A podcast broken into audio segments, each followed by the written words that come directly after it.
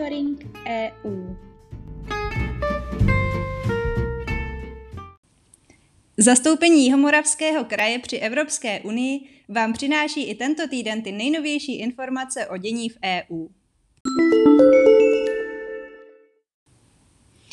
Aktuálně z EU. Většina obyvatel Evropské unie nevěří, že se vládám podaří dosáhnout snížení emisí, které si stanovily do roku 2050. Ukázal to průzkum, který zveřejnila Evropská investiční banka. EU chce dosáhnout do roku 2050 neutrality emisí skleníkových plynů. Některé členské státy chtějí cíle dosáhnout ještě dříve. Nejskeptičtější jsou k dosažení cílů obyvatelé Slovinska, Chorvatska a Rakouska. Jen v pěti zemích EU většina obyvatel věří, že se záměr podaří naplnit. V Česku si 54% lidí myslí, že se nepodaří snížit emise podle stanovených cílů. Větší důvěru v naplnění záměru mají lidé v USA, kde 51% lidí věří v dosažení emisních cílů. V Číně má podobný názor 93% lidí. Evropská unie chce dle britského denníku Financial Times do měsíce znovu otevřít své diplomatické zastoupení v Afganistánu. Mezi státy 27 dle denníku panuje zhoda na tom, že unijní zastoupení v Talibánem vedeném Afganistánu je potřebné, aby EU v zemi mohla apelovat na dodržování lidských práv, pomohla předejít humanitární krizi a dohledla na to, že Taliban plní svůj závazek že se Afganistan nestane vývozcem terorismu. Přestože hodlá Brusel s vládou Talibánu komunikovat, nemá v plánu ji uznat. Dle Evropské služby pro vnější činnost bude termín otevření záviset na vyřešení bezpečnostních otázek. Už v září byl proto vyslán do Afganistánu tým, který má proveditelnost navrácení diplomatu do Kábulu vyhodnotit. Evropská agentura pro léčivé přípravky EMA schválila podávání třetí dávky vakcíny proti COVID-19 od firmy Moderna. Dle oficiálního oznámení může být posilovací dávka vakcíny Spikevax aplikována lidem starším 18 let půl roku od naočkování druhou dávkou. Už 4. října EMA schválila používání třetích dávek vakcíny od firm Pfizer a BioNTech O posílení imunity lidí naočkovaných jednodávkovou vakcínou firmy Johnson Johnson má EMA rozhodnout v příštích, v příštích týdnech. Zájemci z Česka mohou od pondělka žádat o dalších 500 milionů korun z peněz EU na ochranu před povodněmi. Příjem žádostí končí 31. ledna 2022. Jedná se o jednu z posledních výzev skončícího Evropského operačního programu Životní prostředí 2014 až 2020. Peníze by měly podle Ministerstva životního prostředí, které peníze přerozděluje, pomoci ke vzniku projektů blízkých přírodě. Mohou například zvýšit potenciál toku pro zadržení vody nebo zlepšit rozliv vody v případě povodní do přírodních hnív. Z dotací mohou obce financovat i výstavbu nebo obnovu vodních děl, která slouží k protipovodňové ochraně.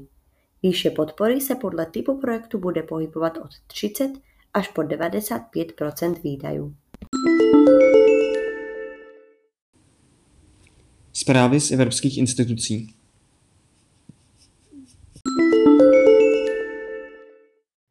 Evropská komise přijala návrh na ochranu lidského zdraví a životního prostředí před jedními z nejškodlivějších chemických látek v odpadech, persistentními organickými znečišťujícími látkami, zkráceně POP. Jedná se o chemické látky s toxickými vlastnostmi, které zůstávají v životním prostředí po velmi dlouhou dobu, hromadí se v potravinovém řetězci a mohou poškodit lidské zdraví a životní prostředí. Cílem návrhu je odstranit nebo minimalizovat emise těchto látek z odpadů. Ačkoliv se POP obecně již v nových výrobcích nepoužívají, stále se vyskytují v odpadu pocházejícím z některých spotřebitelských výrobků, jako jsou vodotěsné textilie, nábytek, plasty a elektronická zařízení. Evropská komise prověří výhody a rizika společných nákupů plynu, které podporuje část zemí EU v reakci na současný rychlý růst cen energií. Zástupci vlád se přitom navzdory volání po rychlé akci neshodli na jasné podpoře žádných dlouhodobějších opatření. Zatímco některé země jako Francie a Španělsko požadovali reformu trhu a změnu určování cen elektřiny, další státy v čele s Německem byly proti. Český ministr průmyslu Karel Havlíček prosazoval zejména regulaci trhu s emisními povolenkami, kterou podle něj podporuje polovina státu. Podle Kadry Simpsonové, eurokomisařky pro energetiku, začne Brusel na základě požadavku části státu zjišťovat, jak velkým přínosem by mohly společné nákupy plynu být. EU by mohla plyn nakupovat v době nízkých cen a skladovat pro pozdější využití. Evropská komise se rozhodla zaregistrovat Evropskou občanskou iniciativu s názvem Výzva k akci Ochrana životního prostředí v rámci všech politik. Organizátoři iniciativy vyzývají komisi k navržení právního aktu, který zajistí, aby členské státy při přijímání vnitrostátních opatření zohledňovaly environmentální aspekty. Vzhledem k tomu, že tato občanská iniciativa splňuje nezbytné podmínky, má komise za to, že je právně přípustná. Po registraci mohou organizátoři začít sbírat podpisy. Pokud iniciativu během jednoho roku podpoří 1 milion občanů z alespoň sedmi členských států, bude na ní muset komise reagovat. Soudní dvůr EU udělil Polsku pokutu ve výši milion eur denně za to, že nepozastavilo činnost disciplinární komory Nejvyššího soudu trestající soudce. Spor o kárný režim polských soudců je součástí širší pře o polskou justiční reformu, jejíž části podle unijní justice ohrožují nezávislost soudnictví v zemi. Pokutu by země měla platit až do doby, kdy se zcela nepodřídí příkazu unijního soudu a sporný orgán přestane fungovat. Polsko dostalo jinou pokutu půl milionu eur denně již před měsícem za to, že nepřerušilo práce v hnědouhelném dole Turou, proti jehož rozšíření podalo žalobu Česko. Varšava však pokutu neplatí. Komise má tak podle unijních činitelů možnost částky odpovídající výši pokuty Polsku odebrat, například na jeho podílu ze strukturálních fondů. Evropská komise přijala přeskum bankovních pravidel EU, nařízení o kapitálových požadavcích a směrnici o kapitálových požadavcích. Tato nová pravidla zajistí, aby evropské banky byly odolnější vůči potenciálním budoucím hospodářským otřesům a zároveň přispěly k oživení Evropy po pandemii COVID-19 a k přechodu ke klimatické neutralitě. Balíček představuje poslední krok k provedení dohody Basel III v EU.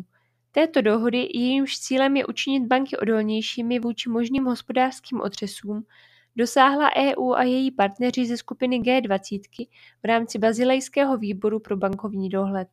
Přijatý návrh tuto reformu bankovních pravidel završuje.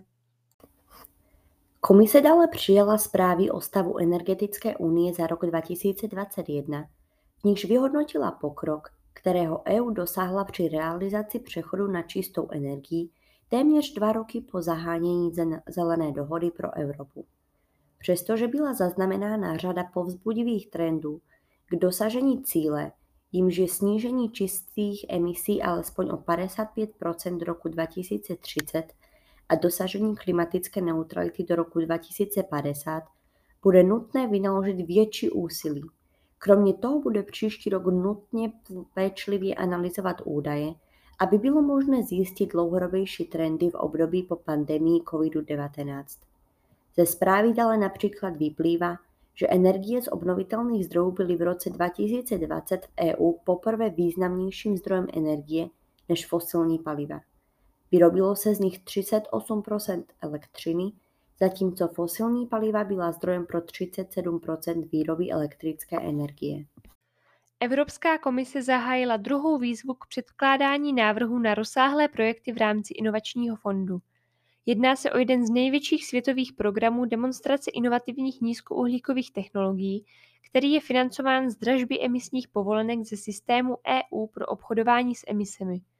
Z rozpočtu 1,5 miliardy eur bude financovat průlomové technologie v oblasti energie z obnovitelných zdrojů, energeticky náročných průmyslových odvětví, ukládání energie a zachycování, využívání a ukládání CO2.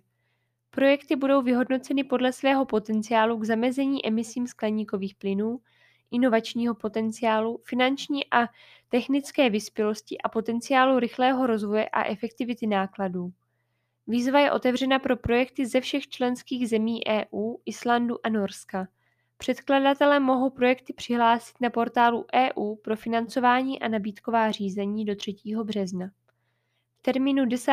listopadu se bude také konat informační den, během něhož budou mít potenciální předkladatelé a další zúčastněné strany příležitost získat informace a klást otázky ohledně nové výzvy. Zprávy z činnosti zastoupení.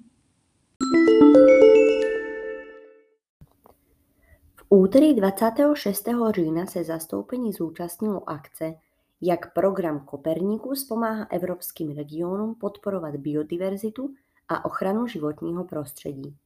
Webinář byl již třetím ze série pěti webinářů probíhajících od září do prosince letošního roku v rámci iniciativy Copernicus for Regions, do které je zapojena síť evropských regionů využívajících vesmírné technologie Nereus, Evropská komise a Evropská vesmírná agentura ESA. Diskutovalo se o tom, jaké jsou výhody programu Copernicus v souvislosti s poskytováním dat a informací užitečných pro sledování různých environmentálních parametrů, které jsou důležité pro lepší a efektivnější ochranu přírody. Kromě strategie EU v oblasti biologické rozmanitosti do roku 2030 bylo představeno několik příkladů dobré praxe, kdy se hovořilo například o mapování biotopů v rakouských Alpách či aplikaci pro mapování kvality vzduchu v Německu. V úterý se zastoupení v rámci Evropského týdne udržitelné energie dále zúčastnilo konference na téma Klíčová role evropských regionů při zavádění a rozvoji čistého vodíkového hospodářství. Rostoucí význam čistého vodíku v energetickém mixu poskytuje více příležitostí a vyvolává mnoho otázek. Celý hodnotový řetězec čistého vodíku může podpořit udržitelný regionální rozvoj, zvýšit růst a zajistit dlouhodobou zaměstnanost. Řečníci a panelisté poskytli několik úhlů pohledu, ať už z legislativního, terénního nebo finančního hlediska na to, jak zahájit využívání vodíku nebo jak rozšířit vodíkové aktivity směrem ke skutečně začínající vodíkové ekonomice. Stejný den se zastoupení zúčastnilo summitu o klimatu a energetice, který pořádala organizace Friends of Europe.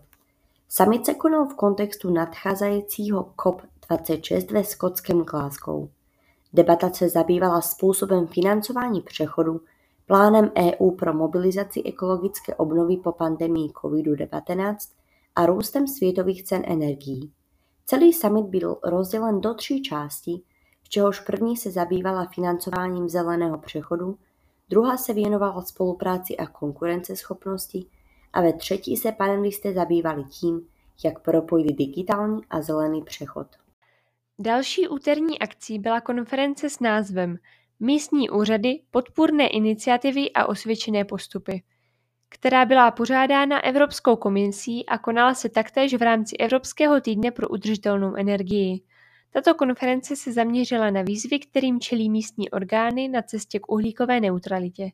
Cílem bylo nabídnout podporu místním orgánům při plnění jejich úkolů a podělit se o zkušenosti z komunit oceněných Evropskou energetickou cenou a z projektu Horizon 2020, Come Easy, Implement a Excite.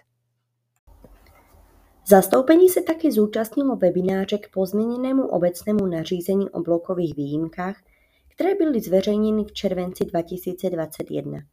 Tato nařízení nabízí programu více možností a příležitostí, jak se vypořádat se státní podporou. Nové články 20 a 20a dávají programům flexibilitu, která dosud v takovém rozsahu nebyla k dispozici. Webináře se zúčastnili zástupci Evropské komise a společně se zaměřili na zodpovězení všech otázek, které se mohou objevit při revizi stávajících programů přípravě nových a při plánování praktické realizace. Zastoupení bylo v úterý jedním ze spolupořadatelů tradiční akce s názvem Czech, která se uskutečnila ve spolupráci s Centrem pro česká studia Belgické svobodné univerzity a s Českým centrem v Bruselu. Akce se konala v prostorách Českého centra a na akci se sešli lidé z různých částí Evropy, kteří mají zájem naučit se český jazyk a poznat českou kulturu. Atmosféra byla výborná a nesla se v duchu přátelského kolektivu, který si kromě procvičování českého jazyka zahrál i různé hry a ochutnal výborná jihomoravská vína. Ve středu 27. října se zastoupení zúčastnilo konference s názvem Nový evropský Bauhaus propojení zelené dohody EU s našimi místy k bydlení. Akce proběhla v rámci Evropského týdně udržitelné energie a představeny byly základní zásady, klíčová opatření a možnosti financování ze strany EU, které budou hnací silou této iniciativy, jež přechází od společných návrhů k realizaci. Účastníci se bavili o tom, jak realizovat nový evropský Bauhaus na několika úrovních, jako preměnu konkrétních míst, jako transformaci prostředí, které umožňuje inovace a taky jako transformaci způsobu myšlení lidí. Ve čtvrtek 28. října se zastoupení v rámci konference Agenda 2030 účastnilo panelové diskuze na téma Proměna regionů, změna světa. Dosažení cílů udržitelného rozvoje je nyní důležitější než kdy jindy a agenda pro udržitelný rozvoj 2030 může nastínit cestu k překonání krize COVID-19. Cílem této diskuze bylo ukázat, že místní a regionální orgány hrají klíčovou roli při usnadňování transformace potřebné k dosažení cílů udržitelného rozvoje. Členské státy to však nemohou zvládnout sami. Zásadní význam má vícestranný a víceúrovňový přístup, který zaručí, že nikdo nezůstane pozadu.